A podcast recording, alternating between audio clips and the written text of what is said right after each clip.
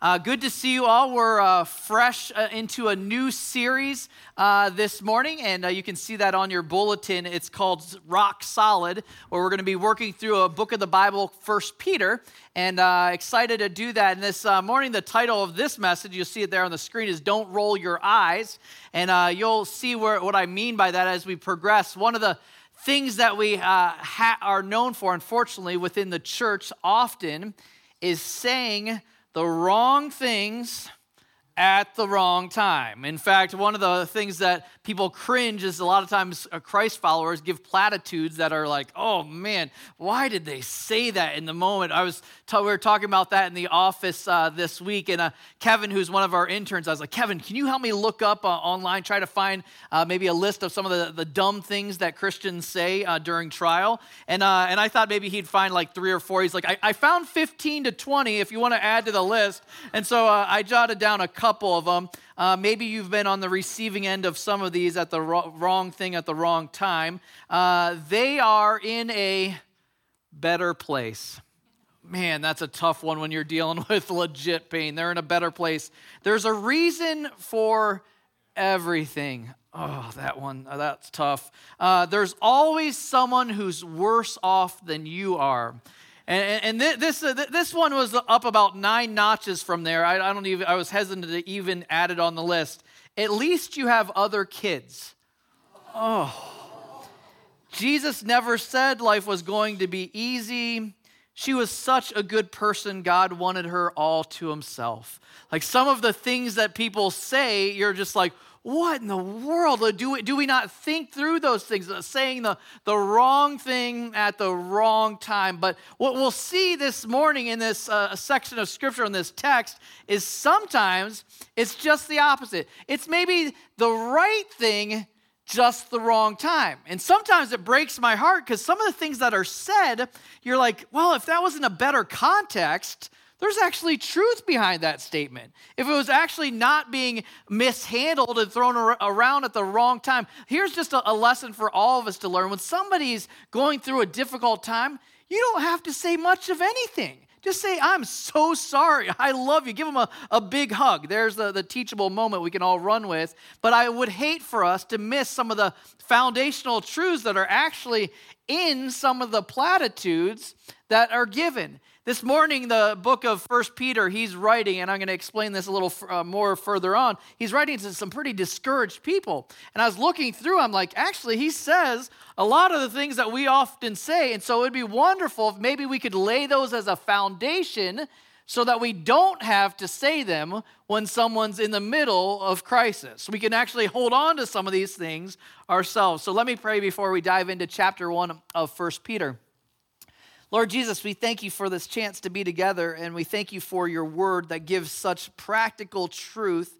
And even though sometimes it's hard for us to absorb some of these things when we're in the middle of the trial, my prayer and hope is that there would be a foundation laid so that when the trial comes, these truths would already be deep within who we are. God, we ask that you teach us through this section of Scripture, that you would be great and I would be small. In Jesus Christ's name, amen. So, chapter one, I would love if everyone's looking at this with me. It's a lot easier to follow along. First, uh, Peter chapter one, verse one, we're introduced to the author, which you don't have to guess on Peter, an apostle of Jesus Christ. If you've spent any time in the Gospels, Peter was one of the 12 disciples, and he was known for being kind of in the inner circle. If the word apostle would be somebody that had spent time with Jesus. If you remember, though, he had a name change. Anybody can tell me what, what his name was prior to Peter? Simon or Cephas was the, the, name beforehand. And so Simon was given this new name right after he had announced Jesus was the Messiah they had been waiting for. So Jesus said, that's one of the things I love about Jesus. He said, I'm giving you a new name. Can you imagine going around and just meeting people? You know what? I'm not gonna. You're no longer John. You're Bill. You know, like uh, that's that what Jesus. Jesus, when you're God in the flesh, has the ability to do that, and He gave him this name. And what does the name Peter mean? Anybody have a sense of that? The rock. You see that in our title. So long before Dwayne Johnson, like Peter was the rock, the original rock, which was kind of ironic because he was anything but a rock. If you know his story in the New Testament, he was known for floundering and making some really poor decisions, speaking up uh, before he had a foundation to be able to stand. And what was awesome is that Jesus saw who he's going, going to become, not who he was currently. I find solace in that, that that's the lens in which he sees us through, not necessarily who we are, but what he sees as the potential. He told Peter that he was going to build his church on him as a foundation. And then in Acts chapter 1 through 10, we spent time in that last year, we actually saw that prove to be true. Once Peter was filled with the Holy Spirit, he was unstoppable. He was on fire. He was courageous, confident in Jesus Christ. And so that's the version of Peter that's writing this letter. We see then in the second half of verse 1 who he's writing the letter to. He says, To those who are, are elect exiles of the dispersion of Pontus, Galatia, Cappadocia, Asia, and Bithynia, according to the foreknowledge of God the Father in the sanctification of the Spirit for obedience to Jesus Christ and for sprinkling with his blood. May grace, not Greece, may grace, I've done that all three services, may grace and peace be multiplied to you. So, this is the initial greeting to his audience. And just so you're clear on who this is, this is the early church, and this is made up of people living in what would be northern Turkey or Asia Minor back then, mostly non Jewish believers that are amidst some pretty significant, heavy persecution from their Roman and Greek neighbors. Basically, people that they were accustomed to sinning with, now they're set apart. And so Peter's writing to them to try to lift them up, to lift their spirits of encouragement. So he starts with this initial greeting, and it's kind of an initial greeting that has a lot packed into it. The first thing, and you see this, this title that I gave it, I'll explain that as we go. First thing that he does is he refers to them as elect exiles. Now, elect, or the word chosen, maybe in some of your uh, translations that you're reading, chosen is a word that all through the whole Old Testament was describing who? Israelites. It was God's chosen people. So he's wanting these new non Jewish believers to understand hey, you're part of the family. You're part of the chosen race. You're elect, which is a pretty cool place to be adopted into. So now uh, associating them with the Abraham's family and saying the kind of this amazing news that you're elect exiles. So again, similar to Abraham, kind of wandering and not quite at home yet. That's the idea of an exile, somebody that's not in their homeland. I don't know if there's any world travelers here, but you feel the, the, the weight of that when you end up in a location that you're like, wow, this is de- definitely not like home. A number of years back, my wife and I I spent some time in southern China in the Hainan Islands. I'm probably still saying it wrong after all these years.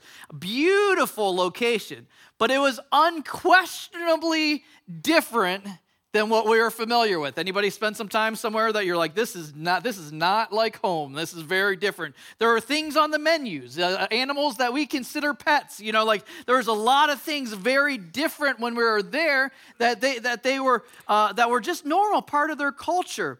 And we uh, had one day when we were there that we decided to go on this little adventure to a, a, an island in the air, an island off of the islands, and they had the, like all these things were so inexpensive, like twenty dollars for a day at the private island. We show up to go on this boat, and there's two guys there standing with machine guns welcoming us onto the boat. It was going to be the four of us going to a, a private island. So we went, you know, because they do things different regardless, depending on where you're at. This is the idea, and you're like, oh, how does that relate? Here's the thing that he wants us to understand not to get comfortable where you're currently at because you're not at home. A lot of people visiting the United States are like, whoa, that's so different. I remember being in Kenya, over uh, hearing a couple Kenyans saying, I'd never travel there. It's not safe at all in America. And so, just the perspective of where you're at, understand you're not at home. For us, that's an encouragement that he's saying, don't get comfortable and don't be weirded out when you're not welcomed in. So he's calling them elect exiles. They're chosen, they're set apart for a different kingdom, And all of this was part of, you see it there in the text, the foreknowledge of God. How awesome is that? To know that God chose you and set you apart before even the foundation of the earth. We talked about predestination in our study in Romans quite a bit if you want to revisit that. But here's the idea is that God in his wisdom and you see all part, three parts of the Trinity here. God had the plan, the Holy Spirit did the transforming work is described there. The sacrifice of Jesus uh, sacrificing a, a blood sacrifice, all of those came together so that he could have this greeting there at the beginning two simple words grace and peace. I was doing a little study on that this week, and out of the 21 epistles, 16 of them have that exact same uh, greeting, which is kind of interesting. Maybe you can add that to your email uh, this week. But grace and peace is like the Christ follower way to greet somebody. And the thing that's interesting about that is you'll never, ever see it flip flop. You'll never see it said peace and grace. It's always grace and peace because you'll never experience peace apart from God's grace. It's the starting point for experiencing God's grace. And so, all of this, I hope that you start to see a little bit here in this letter. He's pointing to this big idea there's something special about this audience. Now, sometimes when we read that, you're special in God's eyes. You almost say it with like a weird voice, but it's absolutely the truth. It's a foundational thing when you're going through trials to understand you are deeply loved. You are special. In fact, just for a second, try telling your neighbor without rolling your eyes, try to tell them you're special in God's eyes. Go ahead, try it. Let's see if you can do it. See, some of you do it with a little giggle. I see that truth. But if, listen, listen, if we could allow that to take root as a foundation, then we could avoid saying that at the most inopportune times. Take root now so we don't have to say it later. Makes sense? Next big idea here is another, maybe uh, one of the things that we consider uh, an awkward thing to say to someone. Better days are coming. Verse 3 Blessed be the God and Father of our Lord Jesus Christ, according to his great mercy he has caused us to be born again to a living hope through the resurrection of Jesus Christ from the dead. Listen to this, verse 4 to an inheritance that is imperishable, undefiled, unfading, kept in heaven for you, who by God's power are being guarded through faith for a salvation ready to be revealed in the last time. We'll stop there for a moment. I don't know if maybe when you're going through trouble, some of the most difficult people to be around are people that are constantly jolly and happy and praise the Lord people. Do you have that person in your life? I'll be honest with you. When I was growing up, my mom was that person. She's right here in the in the second row. I love her dearly. Uh, my mom, uh, you might not know this about my mom. My mom, when I was a, a, a little kid, was diagnosed with MS is a pretty traumatic thing for our family. And she would have what, if you're familiar with the disease, she would have what's called MS attacks. And there's times where all of a sudden she went from being able to walk to being like paralyzed from the waist down, literally, like couldn't couldn't move. And uh, I remember in those different times that we would go and j- just check in with her and like how how are things going? She'd be in the hospital or dealing with this. She was always always, regardless. Well, praise the Lord. He's got this all figured out. She was always upbeat about this. We're like, what is wrong with you? Like, uh, this, uh, this, this reality. And she's, when I was younger, I was confused by it. Now, as I'm older, I start to see where she had placed her hope. Her hope was in Jesus Christ. She, she wasn't clinging to things that we so often do, things of health. Now she's been in remission and just confounded doctors for years and years and years because of that. I believe that foundation of understanding, you know, regardless of what happens to us physically, better days are coming. And as often as we hear that, we want to cringe and push back against it. He's saying exactly for the reason for that. He said, Look, look ahead. What does he describe there? He says there's an inheritance on the horizon.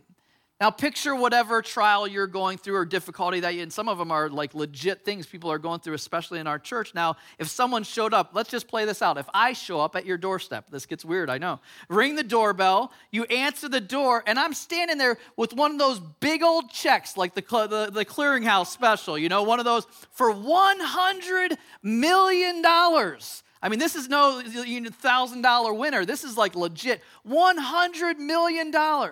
Now, think about whatever trial you have. It might not solve that trial, it might not take it away. Do you think, though, maybe your continence might be a little bit lifted? Let's be real. Some of you are like super Christians. I'd give it all to the poor. But the rest of us would be like, hey, that might change things. Like, that would be like, whoa, that's a drastic difference. That's basically what he's approaching this audience and say, you have an inheritance that's on the other end of this. That's, that's not a perishable one. I love he lists all those, those descriptor, descriptors of it. It's not that something that fades, it's not, it's not something that changes. It is a constant, better days are coming, undefiled and perishable, uh, unfading. It's stored up, it's being protected for you. There's an inheritance on the horizon. Better days are coming. I have a friend, actually a roommate from college, that we've stayed in touch a little bit, and he's had some real ups and down downs financially over the years. But his father-in-law, it's a real interesting story. His father-in-law is super well off, owns a really large company, and actually gave him, signed him off as having a percentage, like a third of this company. Uh, he's a, a third owner of it. Well, during like 2008, 2009, I remember interacting with him, and uh, and he was foreclosing on his home and having to like live in in hotel rooms. And uh, while he was a third owner of something probably worth like fifty million dollars, and so he was, I was talking to him. I was like, I was like, that's that's really weird. He's like, yeah. He said, yeah, it's tough. It's kind of frustrating at times, but he's like, but everything in the future is going to be all right. We're gonna. He's like, I don't have to add to a 401k. I don't have to add. You know, like he's he's got this horizon, this thing on the horizon. It d- didn't make sense to me how the dad was treating him, but either way, the idea was this he had his eyes ahead on the horizon. He's able to say, better days are coming financially. And it's changed his mindset drastically through even some of the difficult times. And I think that's a little bit of the audience here needed to understand that. And so for us, a little bit of that would, could take root, could be a wonderful resource when you're in the middle of whatever trial you're going through. There's an inheritance on the horizon. It's founded, you see there in the text, in a living hope, as Chad talked about. We're not serving a, a, a, a dead Savior, but a, a, risen Savior. Verse 6, another uh, maybe a platitude that maybe rubs us the wrong way. Your trial is only temporary, says in verse 6. In this you rejoice, though now for a little while, if necessary, you have been grieved by various trials, so that the tested genuineness of your faith, more precious than gold, that perishes though it is tested by fire, may be found to result in praise and glory and honor at the revelation of Jesus Christ. Two key words I wanted you to catch in there is what? Little while. Little while. Whatever suffering, whatever trial you're going through this season will pass. And as much as we cringe when somebody says that when we're in the middle of it, there's actually a biblical basis for that. There's a truth, there's a foundation, and to understand that it's just temporary. All of this, this is all fading away. I was reading this art- article of, again, visiting with the, the China idea. The, the persecuted church in China was talking about this, this topic where uh, the, the suffering, really what this section points to, how it's led to people with just like legit, rock solid faith because they've experienced what? Hardship. It's funny how that works. That's why it points to it. It says you should see it as something as worthy of gold because on the other side of it, you're refined. Your, your, your, your faith is deepened. You've seen that these things are, are fleeting and passing in this article it was saying talking about the american church and uh, a little bit of the, the difference there. And they were they were bringing up the fact that the uh, often the american church has an inadequate view of suffering it hasn't been that, that muscle hasn't been developed enough so that we come to conclusions that are false uh, a health and wealth gospel that's so often presented there one uh, uh, lady that had experienced all kinds of persecution was asked about, well, how does the health and wealth gospel work in, in China? And her, her response, that teaching wouldn't make it very far here. That teaching wouldn't make it very far here, which is so true of a, of a statement because it's designed when we're through trial and on the other side of it, we're better equipped to survive future trials, right? So much so that he says, what does he say there? That you may be find, found to result in praise and glory and honor at the revelation of Jesus Christ. The desired response of our trials is praise. And that's always weird, I know, in church world to talk about that. You're like, how is that supposed to be uh, connected? But when you actually walk through it, you start to see, man, I, I'm a different person because of going through that. And I've seen his faithfulness. Peter didn't ask them to do anything he wasn't doing himself either do remember in Acts 5 41, after being flogged. Can you imagine being beat for the name of Jesus Christ? After literally being beaten, this is what it said about him. It says, Then they left the presence of the council, rejoicing that they were counted worthy to suffer dishonor for the name. Rejoicing that, that I could suffer for the name. That's, that's the author of this book. He had an understanding that the temporary nature of our situation allows us to have see things through a different lens, to see things differently. And boy, does this all go fast. Anybody that's a little bit older now start to realize, you start looking back and be like, man, it just uh, 30, that seemed like that was just yesterday. You know, 20, that seems like it was like two weeks ago. You know, like you, you start thinking back. And we, we moved here seven years ago from Chicago. I can literally remember every detail of the first day, unpacking the truck, all of that, as seven years. And it keeps going faster and faster and faster. The reminder is, that this is temporary. Your trial will pass. There's good things on the other side of that. In fact, we'll end with that in verse 8. This last principle that's maybe a cringer is that you have it better than you realize. Verse 8 says, Though you have not seen him, you love him. Though you do not know now see him, you believe in him and rejoice with joy that is inexpressible and filled with glory, obtaining, this is an important part, obtaining the outcome of your faith, which is what? The salvation of your souls. Concerning this salvation, the prophets who prophesied about the grace that was to be yours searched and inquired carefully, inquiring what person or time the Spirit of Christ in them was indicating when the predicted uh, predicted the sufferings of Christ and the subsequent glories.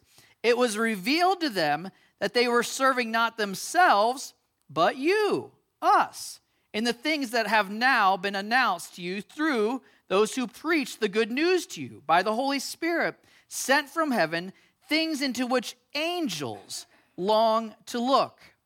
Let me explain to that, that section to you a little bit. It took me a couple reads to, to grasp what was happening. He was saying that this faith that you have, this faith that will ultimately lead to salvation of what? Your souls. That was something that the prophets had wondered, like, when is this going to happen? When's it going to happen? I, I, know that it's coming. When's it going to happen? And then it, when it was announced to, to the, the net future generations, it was something that even the angels long to hear about. All of this is because sometimes I think our perception of what the rescue of our souls, how big of a deal that actually is.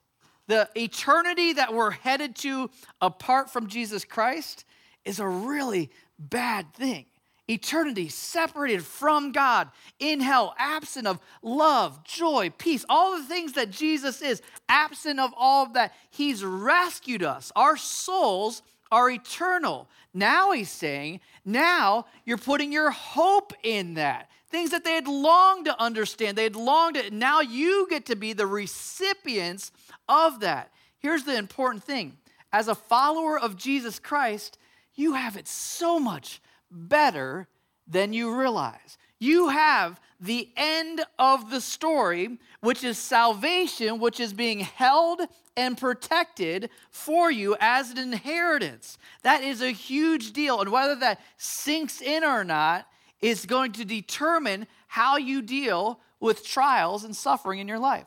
The degree in which that really takes root is going to determine how, how big of a deal things are. Because when you know the end of the story, then you're kind of like, man, that, that kind of, everything else that I'm dealing with kind of pales in comparison when you know your eternal destination and what the next hundred million years looks like. Like anybody, everybody's like, oh, I wonder what I'm doing next month. How about in a hundred million years from now? The eternal being, salvation is a huge deal. When I was growing up, my uh, since I brought up my mom, I'll bring up my dad. Uh, my dad, my dad was very in to the Boston Celtics. My, I know that's not a popular thing to say uh, here in Los Angeles, but he loved this crazy basketball team. When there was a basketball game on, we'd all kind of clear the room to give him some space, you know, because there's a lot of interactions between him and the television, you know, like uh, in the uh, more specifically with referees and uh, the the plays that were being called.